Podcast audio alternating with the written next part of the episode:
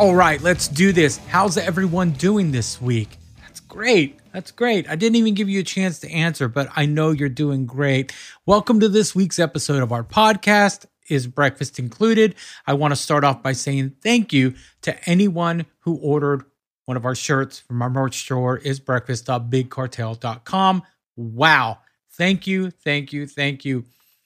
Uh, if you did order one, send us a picture. We might post it. Never know. Might give you something else too, but probably not. We're broke. On the show this week, I sit down with a bona fide legend, Mr. Dug Pinnick of the band King's X, one of my favorite bands and probably one of your favorite bands. Even if you've never heard them, you should check them out.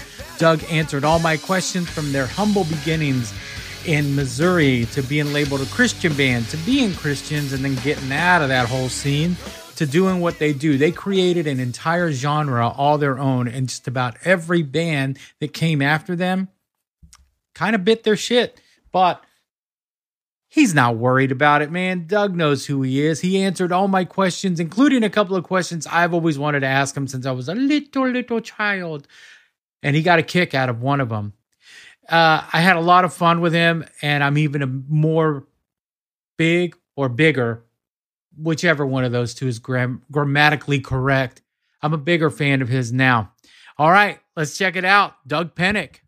So how's and it going, it man? says, we got it. I have no complaints. The world is ending and and nothing's ever gonna change and everything's gonna change and everybody's worried and we don't know what the next second's gonna bring.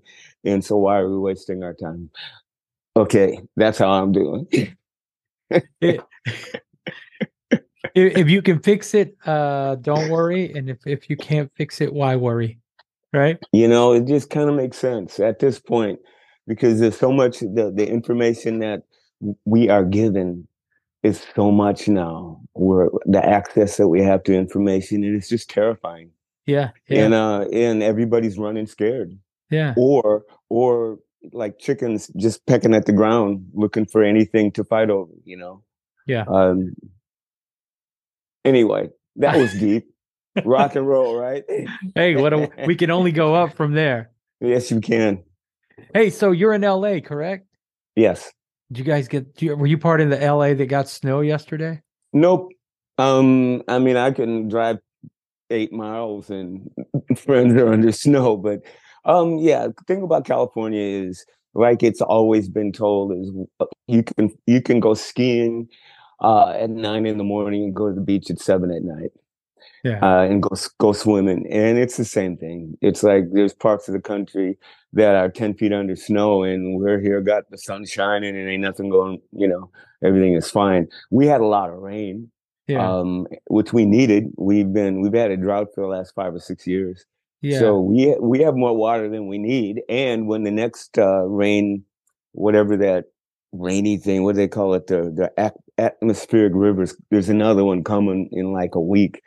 They say that when it rains, though, then we're going to flood because we've got ten feet of snow up in the mountains. It's got to wash down through through the valley. So Yeah. we'll see what happens. You know, you know. what I mean, it's like it's it's. Yeah, I, I I look at life this way: live from day to day, but be prepared.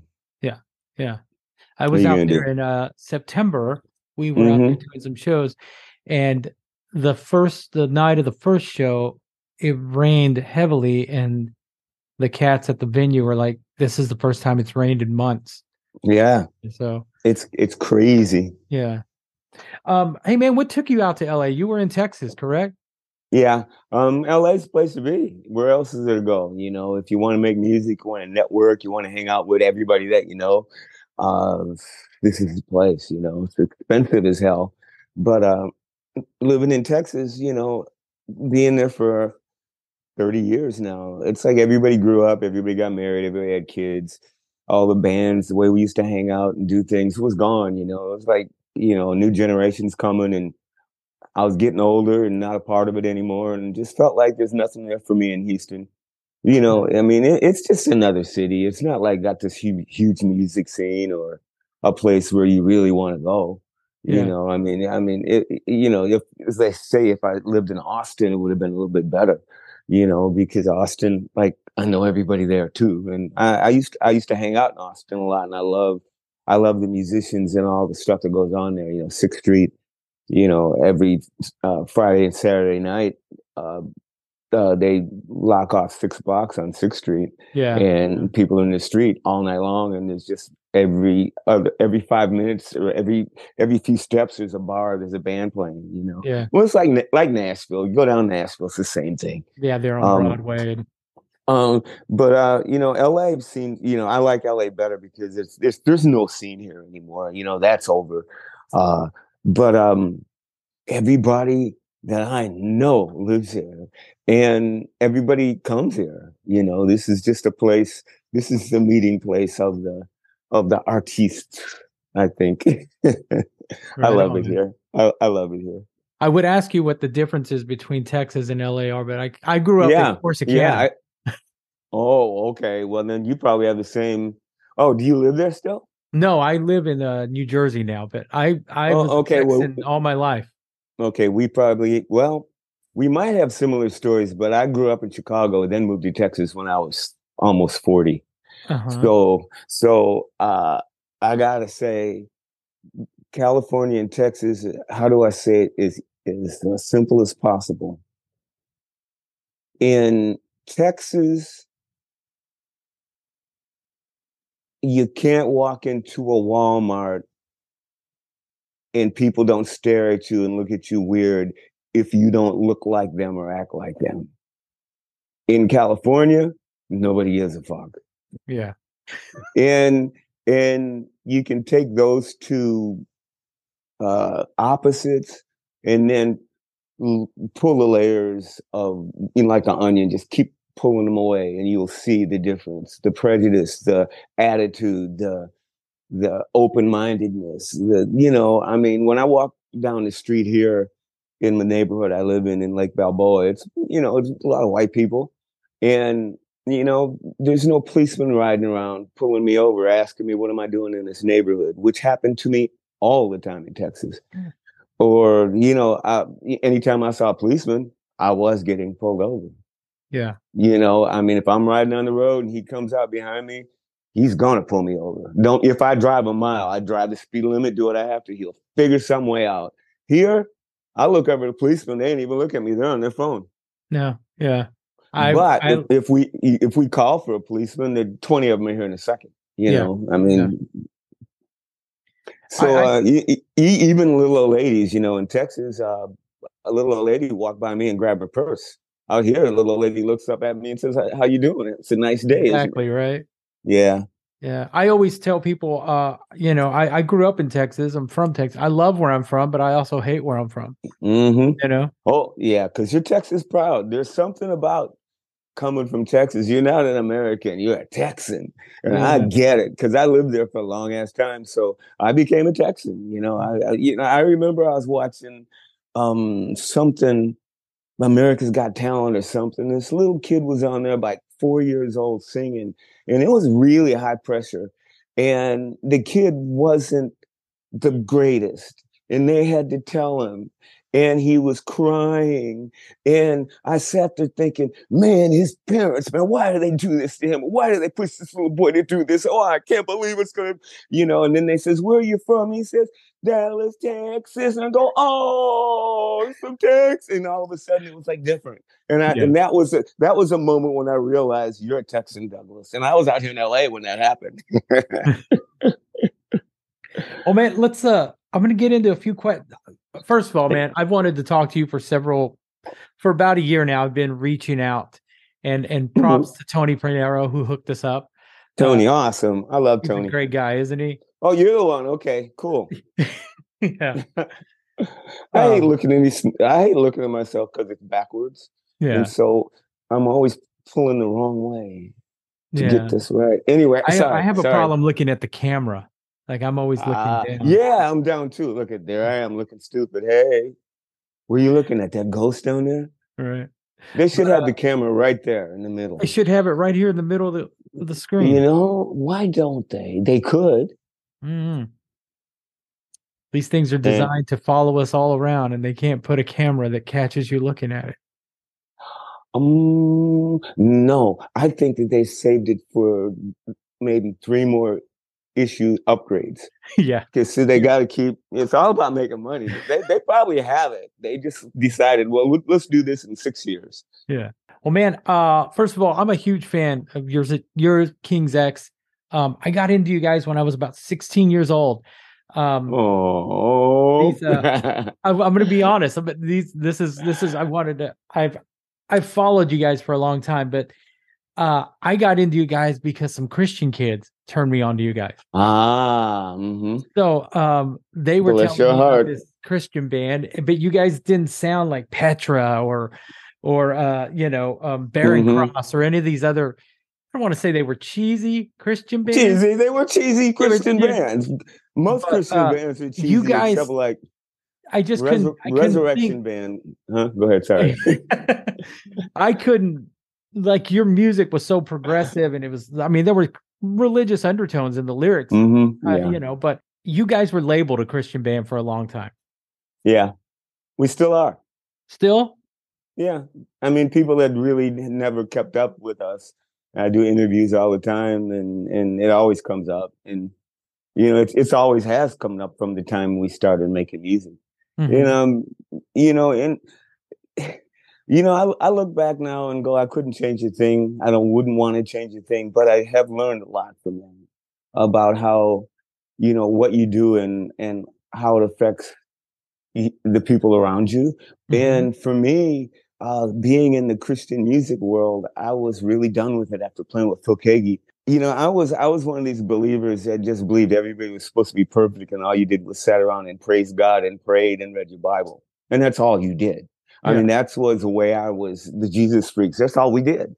And when I got around these rock bands, I'm going, they're like everybody else. They cuss, they drink, they smoke, they do these things that I'm told I can't do. And, you know, and I'm going, what's going on? And then I saw egos. I saw people hating on each other and stuff like that uh, on some of these just big Christian bands that were selling millions at the time. And and at that, and I we did festival at Oral Roberts University with when we were we were playing with Phil Keaggy, Jerry and I was, and so you can imagine uh, it was a, a evangelical festival. So Mhm. it was, I mean, from there was every major Christian band was there, but Bill Gaither probably. But I mean, it was big, and that's where I saw the machine. And then we played with Morgan Cryar before that, before we got a record deal, we were Morgan Cryar's band. And he was like the new up and coming teeny Bob Christian guy. And so we went out and played as his band and we did Heritage Farm with Bill and Jim and Tammy Bakker. And going to that place, it I that was the first time I thought, now this is must be how Jesus felt when he went into the temple. Cause dude, I had never seen so much Jesus junk with dollar signs on it in my life. It was the it was the tackiest, the cheapest. There was Jesus wine, Jesus makeup, Jesus soap, Je- anything you can think of. There was Holy Spirit, this or that, and it was It's like a band it- merch table. no, it was it was a band merch table that was as big as Walmart. Wow. That's what I'm saying. It wasn't Yeah. just a little little place. I mean, this was this was Heritage Farm, and this was the Walmart store of Jesus junk in the on the the, the compound with the hotels and we, Mhm. you know where all the people come. So I don't know if you remember all that, but it was a pretty big deal back in the day because they made a lot of money. It was on you know on TV and stuff. But anyway, through all that, um, when we left Phil, which was not because of anything religious, just Phil let us go. He just rocked too hard, and and the Christian world couldn't deal with us. I mean, we went out with uh, Morgan Cryar after that, and they wouldn't let us come back. They said Morgan, come back, but don't bring your band. Because they felt like we were in the flesh. Because I mean, I had a mohawk. We played like King's X. I mean, we came out there and stomped your brains. And kids are going, "This is a Christian band," you know. And and the pastors didn't want us back. And so at that point, um, we even before that, we really had agreed. The three of us said we were not going to be a Christian band or do Christian things ever again, and we haven't. I mean, even when uh, Cornerstone would have wanted, they always wanted us to play, and it would have been huge, you know. Mhm. But but we said if we do that, then we're we're branded, and it's over, you Yeah. know. And um, and the thing about that was I did not want to be branded. I just wanted to, people to like the music that we made because we made good music. I didn't want that Jesus name on it because I knew that put put put that Jesus name on there, and all of a sudden you're only going to play for the people. Yeah. You're only gonna you're gonna have to sing the things that they need want to hear because they're not going to let you say anything that's really going to ruffle anybody's feathers, you know. Yeah. And and I'm a you know I think all three of us in the band are are severe have a severe uh, fear of being controlled. Because you know, there's, if you come in and try to steer us this way or that way, we'll resist just to resist. You know. Yeah. Um, we're we're pretty hard. Um, but we learn that, and and you know, so so when we did come out, it was cool because Christian kids were like losing their minds, and we were the. I remember people were telling us that that we were the the uh, the conversation for a lot of the youth groups. Are they Christian or are they not? And for me is like I wanted to write about my faith, but I wanted to write it in a way that was innovative and didn't sound Christian. Just didn't yeah. sound Christian. Yeah. And and the biggest inspiration of that was when I heard uh, U2, uh, October. I mm-hmm. listened to that record and, and Bono sung about his faith at the top of his lungs in an elegant, beautiful way that the world listened to and learned from and actually you know, found love. You know what yeah. I'm saying? And I'm going, now this is what you're supposed to be real. Yeah. Just be real. And um, so that's what King's X set out to be. And to our to our achievement and to our faults. But you guys, uh, you guys all came up in a Christian background, right? No, Ty and Jer- uh, Ty and I did. Okay. We grew up Christian all our life. Jerry did not grow up in a Christian family at all. He got saved when he was about seventeen. Yeah, and I um, too. I was I, I was uh, brought up mm-hmm. in a mm-hmm. very like bit a different type of Christian, the, the type yeah. of Christian that you do whatever you want all week, but on Sunday it's going to be okay. Oh, that's that that's that's that's a black religion. That's a, I grew up in the black gospel church, you know, most of my life, and that's where it was. Dance with the devil on Saturday and go to church on Sunday and ask for forgiveness. And then, but I but I grew up in an all white town, and uh, well, that was all white, but I mean, it was like one percent black couple families, but uh, most of the kids were Catholic. And so there was a Catholic church on the corner and they all went there. So, I mean, I, I you know, every Friday, most of the kids in my class brought fish, mm-hmm. you know, because you don't eat meat on Friday. So it's like I've been around religion my whole life. And uh, and I've had questions and no one could give me answers. They just told me believe, just believe. And I'm going, I'm not that kind of person. You yeah. got to show me something. You know, I just I'm, I ain't like that. So, yeah. Yeah, I think it's I don't know where point, we're going with we, we, yeah, no, I think at some point we uh, our eyes open. Like I know, um, good people who are call themselves Christians that are really good, good-hearted people. And some of my best people, friends. So I know, see, I know Christians mm-hmm. who are fucking terrible people. Yes. You know? Yes. I, I, say it like this. Some people ask when they we talk about musicians and somebody says, I can't believe somebody is an asshole. And I'm going, wait a minute, musicians, just because you're a musician doesn't mean you're this person. It's like musicians are like everybody else. There's assholes and there's nice people. There's nice Christians, there's bad Christians, there's nice pastors, there's pastors who, you know, are narcissists and all only want your money, you know, and yeah. we, we see them every day. Only thing that pisses me off is I just wish I could stop them but then you go, but these dumbass people believe this shit. I know. At some point in my life, I said, well, they're just gonna, that's their life. It ain't mine. Yeah. So what are you gonna do? Can't right. save the world. I finally realized I can't save the world. Yeah. I have um, that. I, I, am one. Of, I'm one of those type people. I'm, I wear the world on my sleeve. I'm thinking I can go out there and save it in the back of my mind. Some of us are like that. I don't. Does that keep you up at night? Um, it it keeps me thinking a lot. Yeah. A lot. You know, even about politics. It's like I would even run for run for president, but I don't feel like dealing with what I'd have to go through to do it. Because yeah. it's like I look at I I I'm I'm a you know I, I try to look at the world in in two ways from both sides. I mean, not just kind of, but I mean, dig down in it. If I've got friends who are left, I want to find out why you're a MAGA and what you believe and what brought you here because I know you're not a horrible person, but you believe this stuff. So what is it? Yeah. What is it and how did you get here to help me understand this? You mm-hmm. know, and instead of, you know, I watch this this guy, this politician, he's a he's a Republican.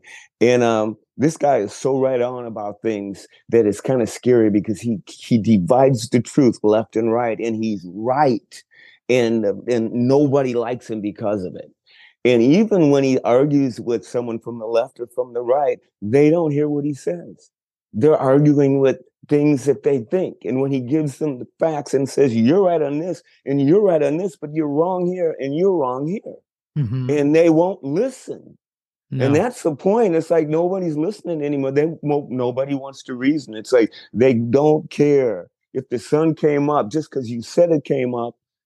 I'm gonna say it didn't. Yeah. And I'm going. Uh, how can you? How, what has convinced you that the sun's not up there? Tell me. Help me. Help me to not see so I can understand. That's all yeah. I want to do. I truly believe that there's a there's a far right, there's a far left, and everyone in the middle is can is seeing things for what they are, and they can see the. Most of us right. are in the middle. Most, Most of us in the middle. And I, I think I've heard the, the saying like the loudest one in the room is the weakest one in the room. It's true. And so you're looking at both right and left. Yes, and and it's uh you know one bad apple doesn't spoil the whole bunch, and mm. I'm from from both sides. There are people I'm going, you know, it, there's a lot of these issues that I'm down the middle on. You know, I mean, you know, it's like I, I feel anybody has a right to change their sex because they believe that they're a woman. That's their right. But I don't I don't believe that you should let your child do it until he's 18. He knows she knows what they're doing. Yeah. Just they can wait. We have to wait till we can drink. Yeah. We have to, you know, and it's like nurture them, love them, you know, and and help them to transition into it. But let's not just make these blanket laws because now we find out there's some these kids that have gotten their gotten changed and all of a sudden their lives are terrible and they don't want to be that anymore. And now yeah. hormones have fucked them up and now they can't go back. That's not fair either. So yeah. what my, my point is everybody has a voice. How do we how do we give everybody what they need and convince them that this is what you need? You don't need to change your sex at five. You know, change it when you're 18. I didn't know about sex till I was 10 or 11. You know, I know that I grew up in the 50s, so I was I was late. But but the the point is, you know, it's like I'm an old fashioned person. You know, it's like I, I feel like let people develop mm-hmm. and grow into wise old adults. You know, and give them the chance. Yeah. Let them learn. Let them guide them. Gently guide them in love and care you know and um well that's a thing of the past so next um man i've got a couple of questions uh mm. king's x always had this this uh shroud of mysteriousness about them uh yeah from from ty covering up his pedals so no one could see what he was doing you God. know but i'd heard these stories that in between albums or tours you would just go on these walks like Caine from kung fu and like these spiritual walks to, to is that true? I love it. I love it. Okay. you know, this oh good. That's a good one. I got to remember that. Okay, here's the, here's the deal. Every I used to talk about I've uh, a certain period of my, my life um, around the dog man. The, the well, the first four or five, maybe, at least four. Yeah, up to Dogman. I'll say that. No, up to Ear Candy too. Okay, I lived in an apartment complex, and there was this place, a bayou, you know, down in Texas, you know, the bayous, and and so I used to go walking a lot. I like to go walking. I, I, it helped me think. And the thing was, back in the day when I I, I smoke weed all the time, but I'm pretty chronic on it now. But back then, I'd, I'd wait till the evening Mm-hmm. And, and and and you know, being doing what we did, I didn't do anything but stay home all day and write music with my four track. And I would write songs all day. And then around four or five o'clock, when I was sick of the song, and it was like, "This is crap. Why why am I doing this?" I'd roll a joint, go for a walk, and I'd walk out the house. And about three blocks, I was at the edge of the city, uh, uh, and then there was just nothing but fields and in the bayou, and it was electrical thing, big electrical towers and went by, and you're out in the middle of nowhere. Yeah. And so I would go out there walking, smoke the joint, put my headphones on, make a cassette of the song, and hear it.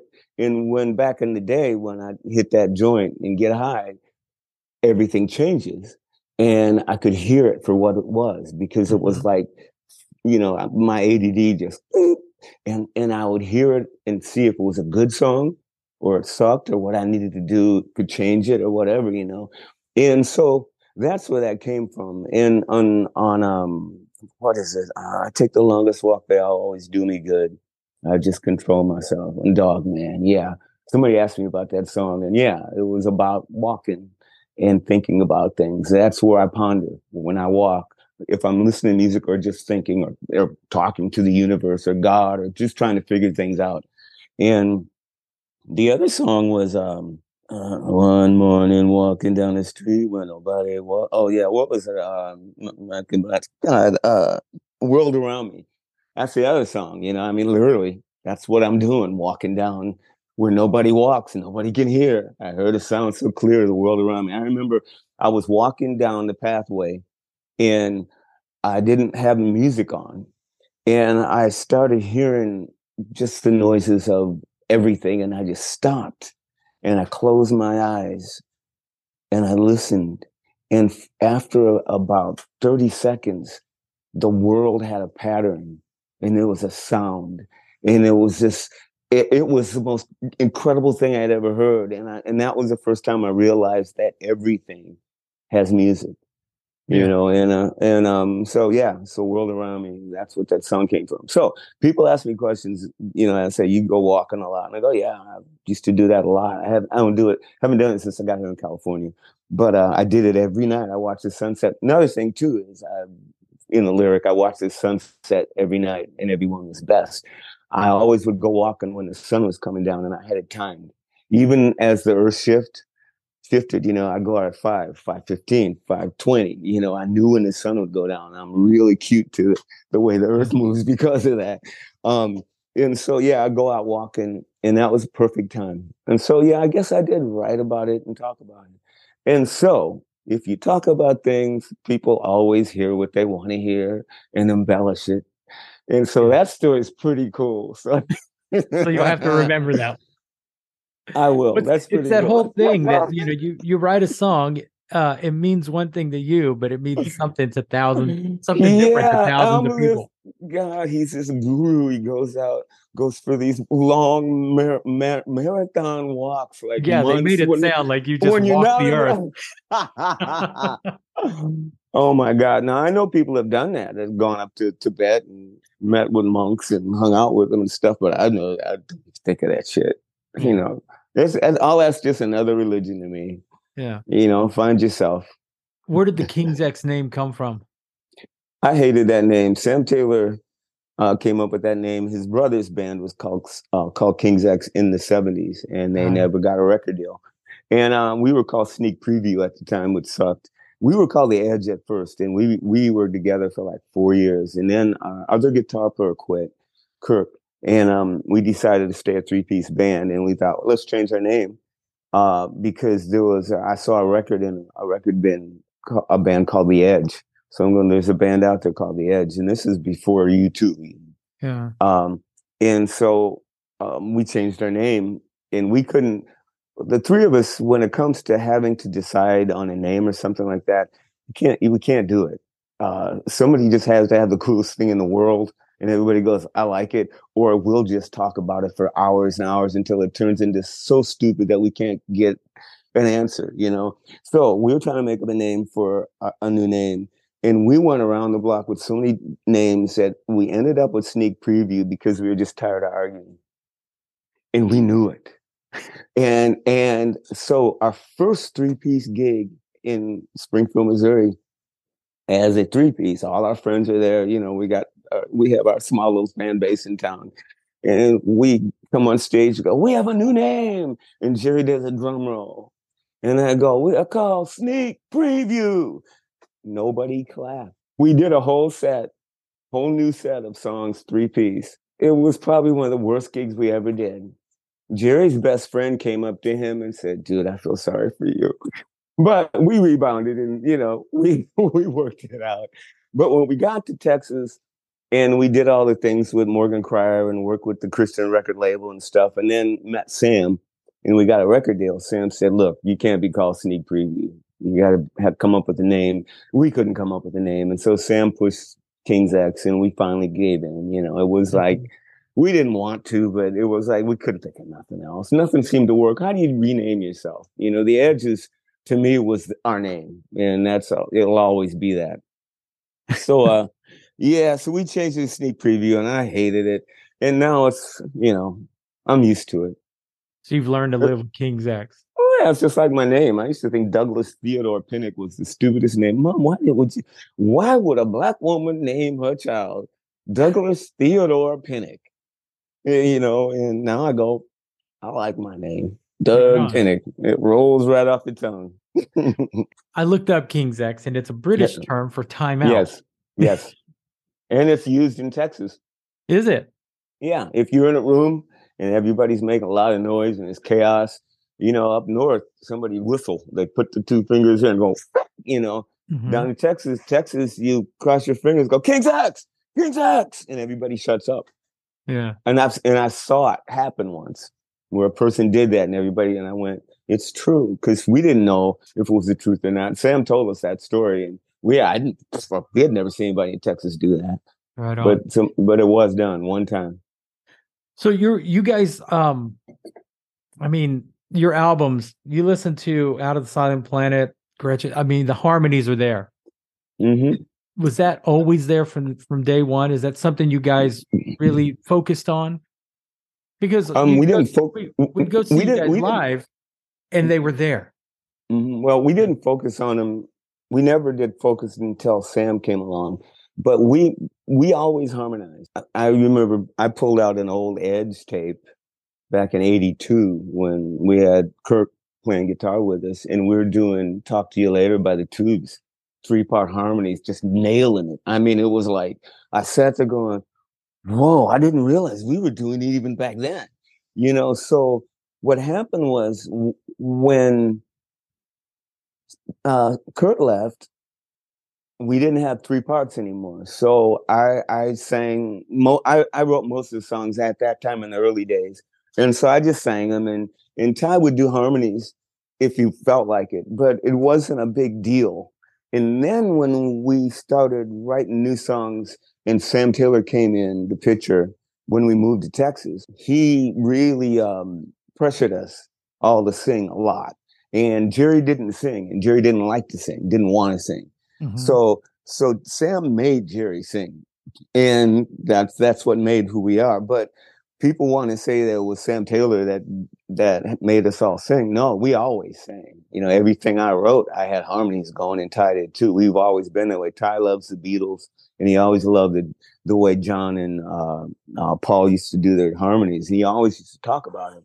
And uh, I grew up in choir at church and in school and was uh, the whole time I grew up before I even played an instrument they taught me chords and how to sing parts and you know and I used to sing in contests as a little kid so uh, you know I knew all that stuff and show tunes and how to construct harmonies it just I was just one of those kids. So it was fun. So you know that just became a part of King's X. Um I think that the cool thing about you know, hooking up with these guys is we're we're adventurous. You know, they don't say no to anything. We'll give it a try. You know, no matter how crazy it is, we'll go for it. And that's what I love about those guys. They're not uptight about that. Um, my music teacher told me in college, I, I did one semester of music, music theory in college, and then I quit. The first thing he said was, if you don't remember anything from this class, remember this one thing that all rules in music are made to be broken. So now let's learn. Mm-hmm. And that's something never I never forgot. And that's a part of everything I write is break the rules. That's why everything I do has a little twist to it because I I just I can't it's got, I got to put my mark on it like a dog. I got to piss on it. You know, I just got to do it.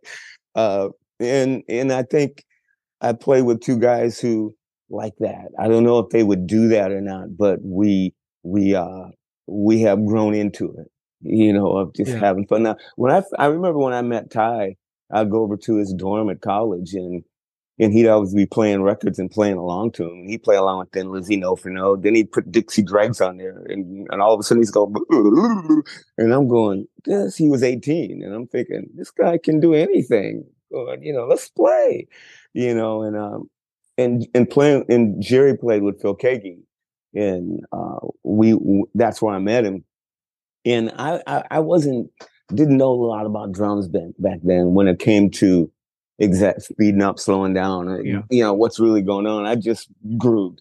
And um and everybody kept saying, "What do you meet this drummer, man. And they just described him as this amazing, the same stories you hear now about Jerry. And I had never seen or met Jerry. So I remember going into rehearsal and we did the whole set of Phil Keaggy. And then after we got done, Greg Volz from Pet, uh, from Petra, who was the singer of the band at the time, came up and says, "What do you think of him? Isn't he amazing? Oh my God, he's just incredible." And I kind of went, "Okay." I it, it it just I was oblivious. I really was to to any of it. Um, but I remember when Phil left, I said, "Hey, let's stick together." And he goes, "Okay." And we've been playing ever since. And I do appreciate him now, and I get it. I really do. And I'm thankful for it. but uh, in the early days, no, I didn't know. I just wanted to play with him because I liked him. Ty too, you know, we didn't, yeah. we're just young kids who wide eyed thinking we'll get a record deal and be as big as the Beatles. and you got your record deal. Yeah, we did several. and you know, and we're and we be and we're called legends if that's and so, you know, we can't argue with that no matter what happened. You know some when somebody calls you that it means something. You you affected somebody. So you yeah. know at the end of the day we can go with that. Um jeff ament has fucking said that you guys invented grunge.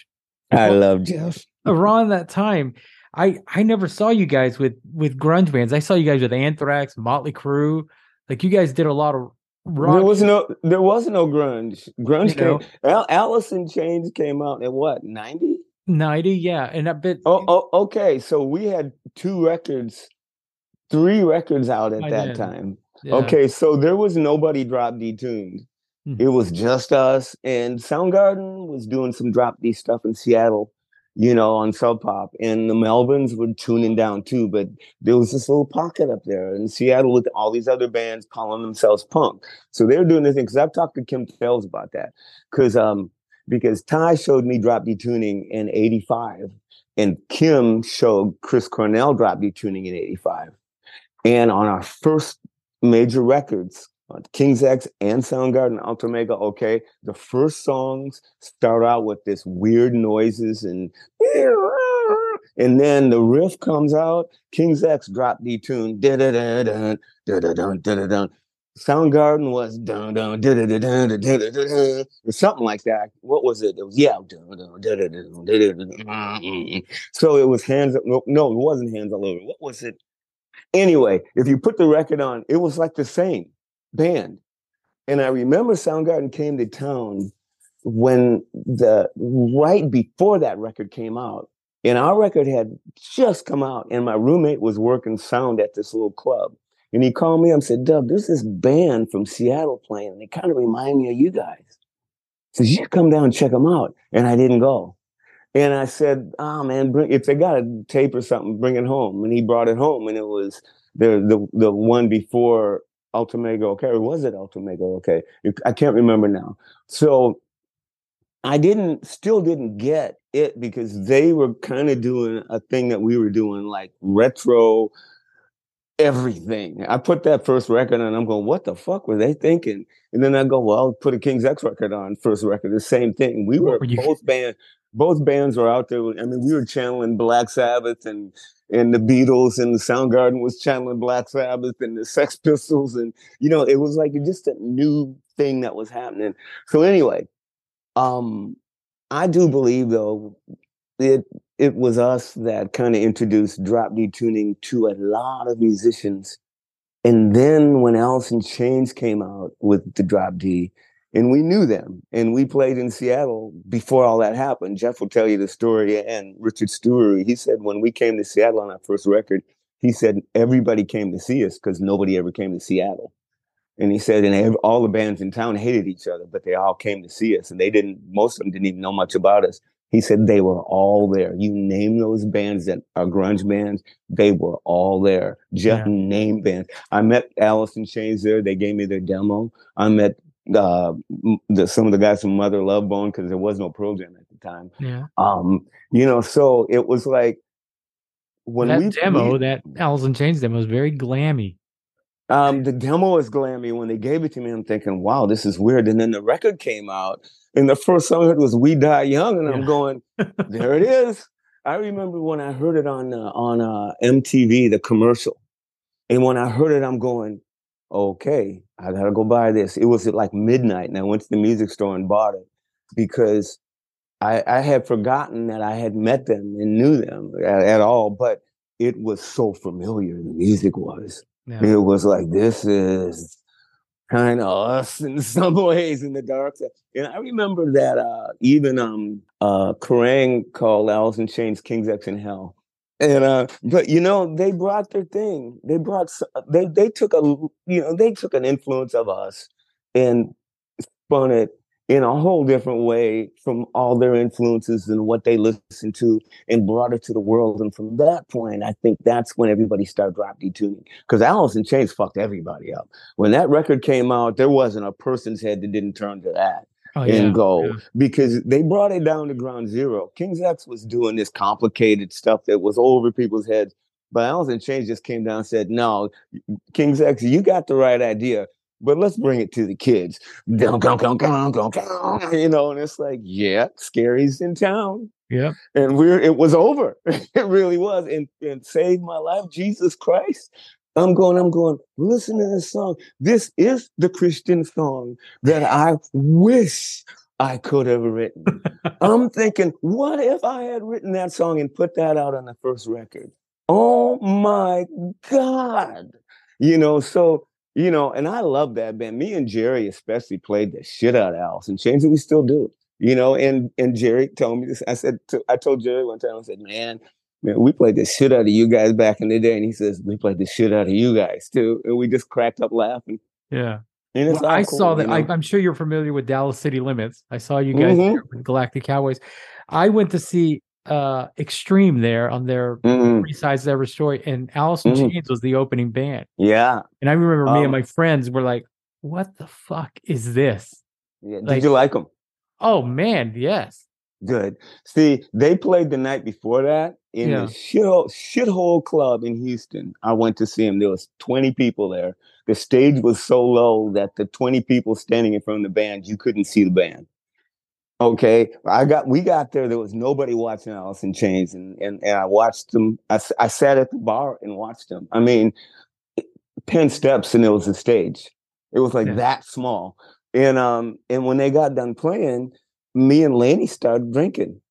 And Extreme came on, and the, and the kids stood around the stage, and we couldn't see the band at all. And the only time you saw Gary, the singer, was when he stood on the drum riser, and you could see him. And then he'd be on the floor again singing. And so me and Laney just sat there drinking and got drunk. And then, and, we've been friends. We, you know, we were friends ever since. The whole band, you know. Yeah. Um, yeah. And they, and you know, like Laney said to Jerry one time, he says, "Keep writing great songs so we can keep ripping you off." And um, and he, and I think it's gonna rain. You know, he said, "Dude, I'm doing you. I think I'm gonna rain." yeah. And I'm going. I said, "Dude, you're doing better than me. I can't do that. Yeah. I couldn't. I, I, I, when I put it on, I tried to sing along to it, and I couldn't. Lenny had a powerful voice. He had a great Dude, range. Oh yeah, such a great range. Jeez.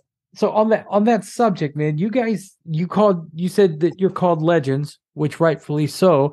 Um, you're respected by your peers, other bands, your fans of stuff. You guys have some of the craziest fans. I'm one of them. Bless your heart. I've been trying you. to get a hold of you for a year. oh, I'm sorry. Well, it was. and I actually know people who know you. Yeah, because I'm easy. I mean, Mike. Well, yeah, I see him all the time. We go on tour. You know, all he had to do was say Doug.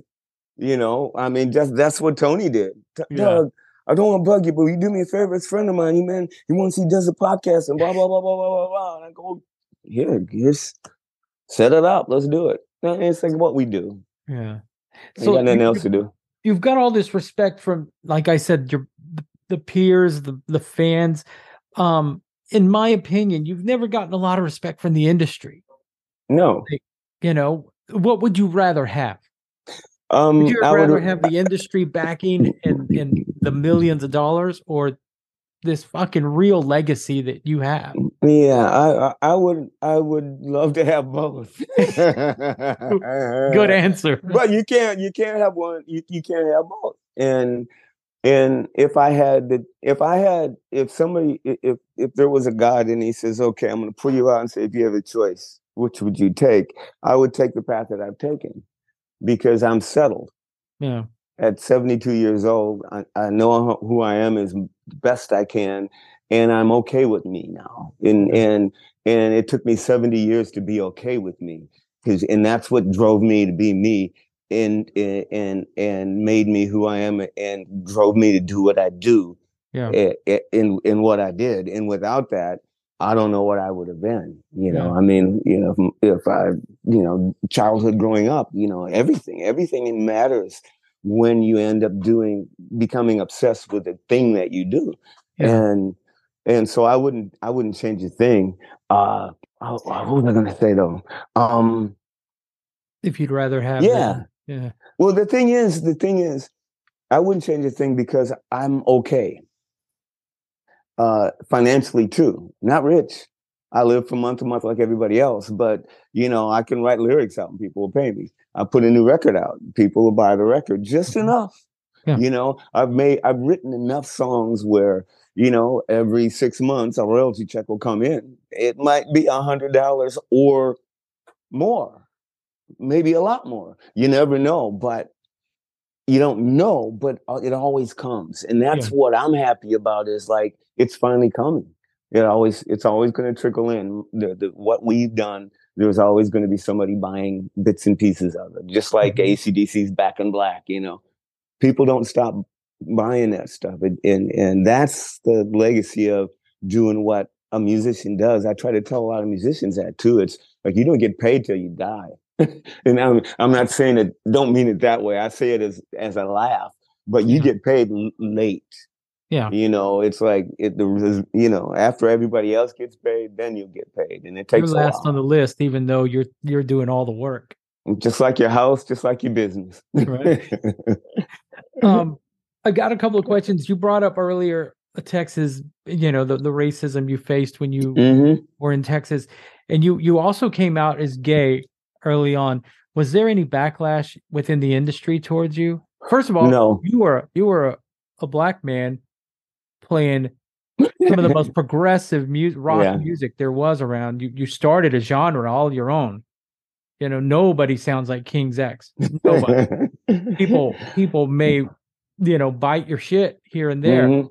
but nobody sounds like you guys. Like I said, Ty with his mystery pedals and you know Jerry in the pocket, it and the harmonies. Um, I was the only black kid in my grade school when I graduated. mhm, And when I when I moved to the next city, which was 30 miles away, and when I moved in with my mother, I moved into a black neighborhood, uh, which was about four blocks long. And I went to a brand new school, and it was maybe 20% black kids went to school.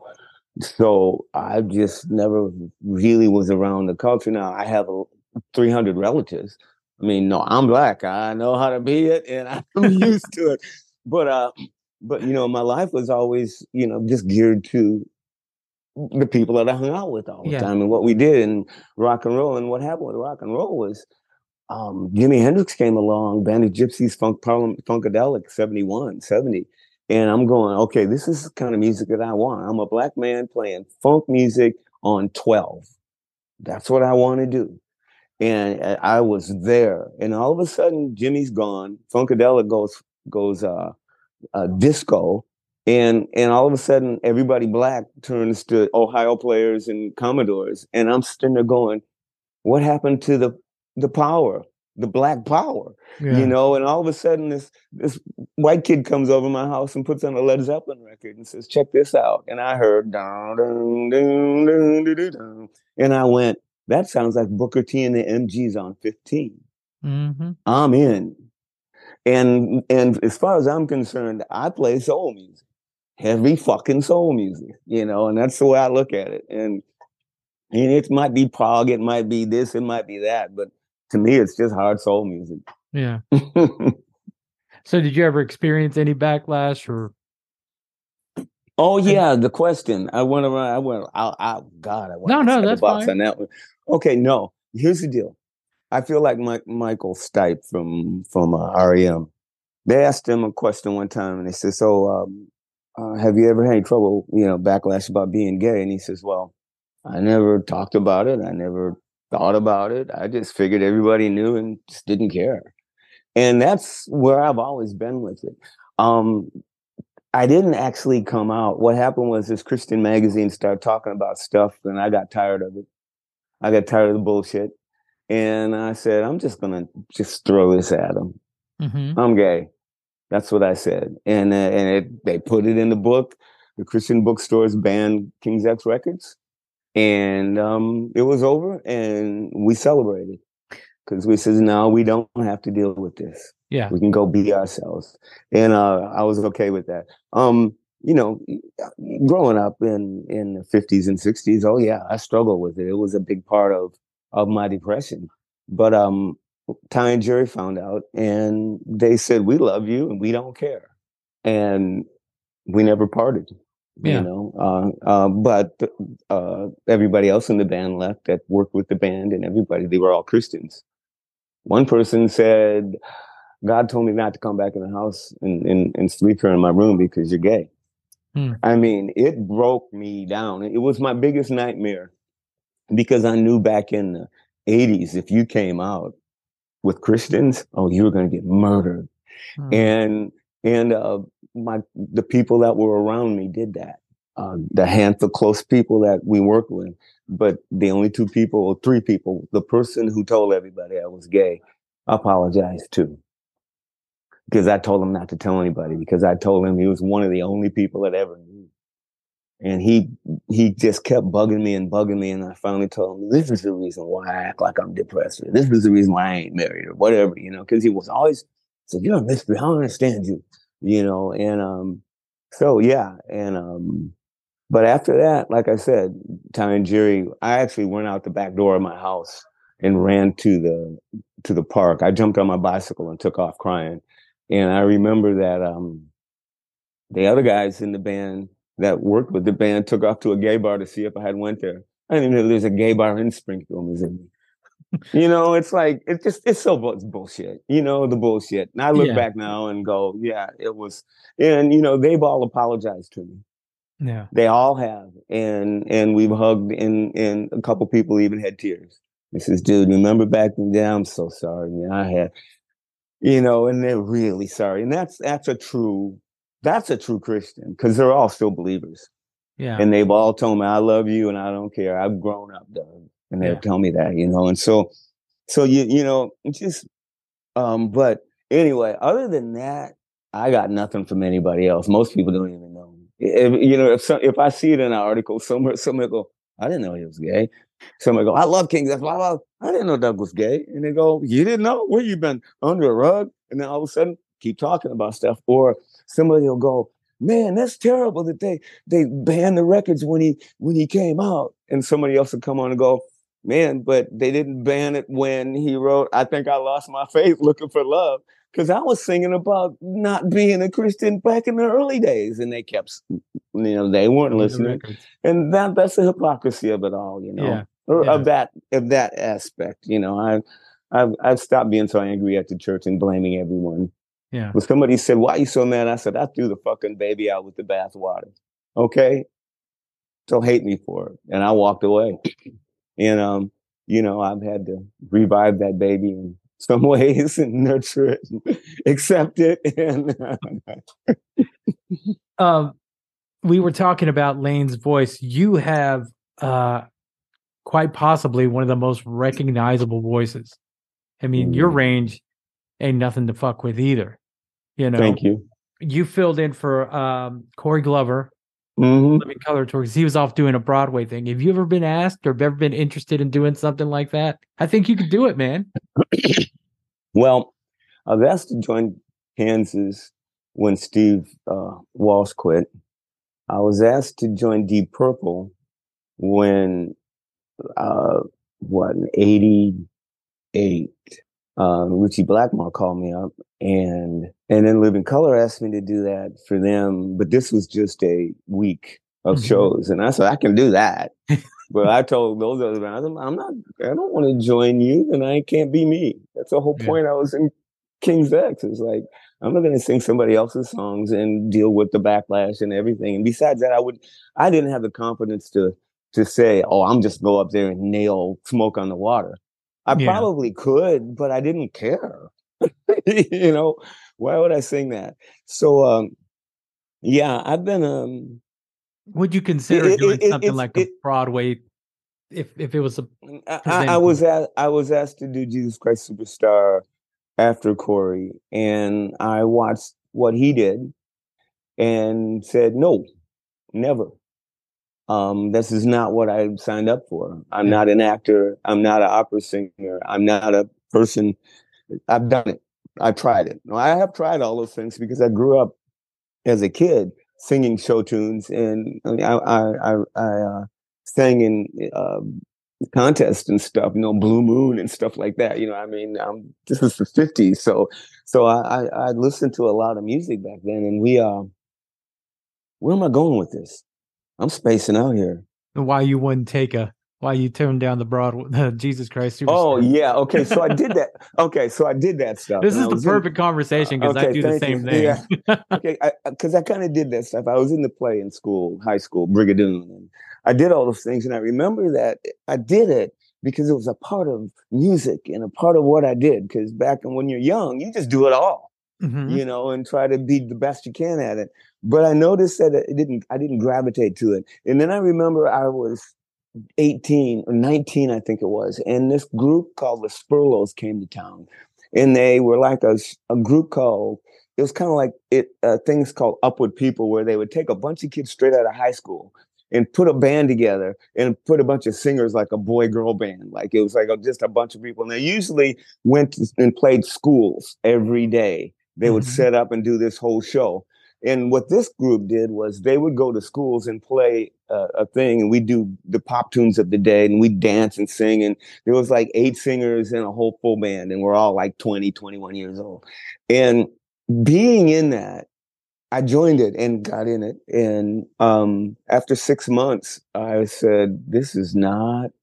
It was we had to we it was choreographed I mean, yeah. we were doing choreographs and singing, and we each had our own wireless mic, and we and it was eight of us who sang, and it was like it was just crazy. And uh, I actually left early, and um, uh, and I got back in another band. Said, uh-uh, I ain't doing that no more. So, so that that is the biggest reason. Um, I will not. I I will never do anything that I don't want to do. Yeah. You know another thing about you, man, is uh the 12 string bass. Like that's become people see a 12 string bass and the first thing they say is oh, Pinnick, you know. I love it. I love it. it it's become I, it's become part of your sound. Well, it isn't it isn't.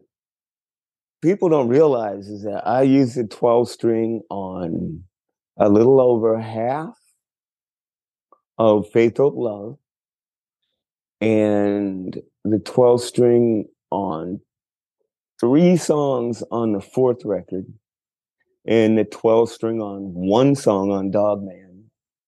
And I haven't played that 12 string on a record in, until Pray for Me, which was on XV. Mm-hmm. Um, the thing, the reason people think that uh, that 12 strings is a big part is because every video that we did in the early days, Sam made me play that 12 string. Oh. Even though the 12 string wasn't even on the song. Sam said, bring your 12 string. I go, dude, I didn't play 12 and I goes, bring it anyway. Come on, you gotta keep that image up. I'm going, okay. And I was like, and and another thing too happened was when we played Jon Stewart right after Woodstock, um, uh, when we we played Dogman and Jerry counted it off and give me a dollar and my bass stopped working live on TV we stopped. and I didn't bring a spare because we were only doing two songs. Yeah. And so, but my 12 string was there. So we gra- I grabbed the 12 string and played Dogman with the 12 string. It was the hardest thing in the world to play that song with the 12 string. and so when you watch, when you, if you ever see the Dogman song on, on Jon Stewart, I am playing a 12, which made everybody think I'm playing a 12 on it, but I'm not. My bass tone is just has, a, it has its own sound and people think it's a 12 and it's not. Yeah. He got a lot of high. You you have some high end. It's not Lots of high end. you Yeah. know, but at the same time, it punches you in the face. I was Yeah. listening to Dogman the other day, and I'm like, how the fuck you do that on a 12 now I know. Now I you know. It was only a four. Yeah. Um, That's what, what does we King's were. X We- have coming up? Uh, well, we're just you know touring when possible, and you know playing the record as much as possible. And other than that, that's it. You know, Dug um, Pinnick have coming up? Dug Pinnick has KXM, Grinder Blues, a new solo record. I'm even thinking about putting out a bunch of old demos that I wrote years ago on a four track for the fun of it, just for fans, you know, limited edition. Um, I don't know. It's just like doing what I do. In fact, this is what I do. It's just hopefully, Right hopefully, um, hopefully we're gonna make another Dug pedal and and put some new features on it. We've been talking about that. That would be nice. And that's with um, uh, Tech 21, right? Yeah, yeah. I'm excited about that too. And um, yeah. And the pedal is what works. You know, Mhm. nobody's gonna amps are pretty expensive, but those pedals, everybody's got a rig. But you Yeah. take my pedal and plug into your rig, then you can make it what you want it to be. It won't be Dug anymore. You know, Right you can get Dug if you want, but you can you can put it in your pedal board, you know, with the rest of your stuff. I have it's to like check one out then. and- Oh, I love it. I was talking to Robert Trujillo's son uh, a couple weeks ago. I went to see him play, and I said, "Man, you got my pedal?" He goes, "Yeah, it's in my it's in my pedal board." He says, uh, "He's," and then he looked at me. He said, "He says I use it now and then to get that get that distorted thing, you know." And then he puts his head down. He looks up and smiles. Goes, "I use it a lot." it was so cute because I got one for uh, Robert, but Robert couldn't play it because Metallica is locked into all these endorsements and shit. Yeah. And he said, "Dug, I love your pedal, but I can't. They ain't gonna let me use this. You know, we got we got all this stuff going. He's he's in the machine. Yeah, that was a problem when Jeff- he joined the band because he was a Warwick guy, but they were endorsed by ESP. He had to change everything. And Jeff Ament was the same way. Jeff bought my pedal, so he wouldn't have to. I mean, I'm not saying he did it on purpose, but Jeff bought the pedal. He didn't say, "Dug, can you send me one?" He Yeah. bought it, and um, and which was perfect because it didn't make me obligated to say, "Well, can you say something about it?" Because that's what I hate. And and a lot of times companies want you, the the artist, to go to your friends and say, "Oh man, would you tell people about my new pedal?" And I'm going, no, I want them to talk about my pedal if they like it. I don't want to go ask them. I hate it when somebody Yeah. says, "Can you say something? Give me a shout out about my new thing." And I'm going, well, you pro know, quo. yeah. It's like, well, what if I think it sucks, and then you lose your friend?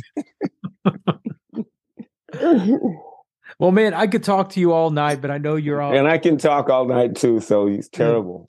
But um, thank you for doing this. Thank you for taking. Thank you for uh the the the miscommunication, understanding that earlier. Oh, that's okay. It's it's that's what happens. You should. I I'm um, slightly dyslexic and have ADD, so everything for me is um, it's a challenge. That's why Alex has to text me right before these because I'll forget. I would. I didn't. I got it on the calendar on a note there, and I was doing my thing today, and I got this message from Alex says, "Dude, you know you got your thing in five minutes." I'm going, "Oh fuck," you know, and hook everything up, you know. man, my podcast. It's called "Is Breakfast Included?" And I like it. Thank you. If it was included, we were having breakfast right now, Dug. What would you have? I would probably have some uh, a couple eggs over hard with some sausage and bacon. Thank you so much for your time, man. It, it's been it's it's an honor to talk to you. It's an honor to have you That's, on. show. awesome. And uh, like I said, I Yeah, hope we do cross paths. We will. Take care. Have a good night. May the groove be with you. All right. Bye. Peace. Dug Pinnick, King's X. If they come to your town, please, please, please check them out. You won't be disappointed. Again, thanks to everyone who ordered some merch. is breakfast.bigcartel.com. Thanks again. Have a great day. We'll talk to you next week.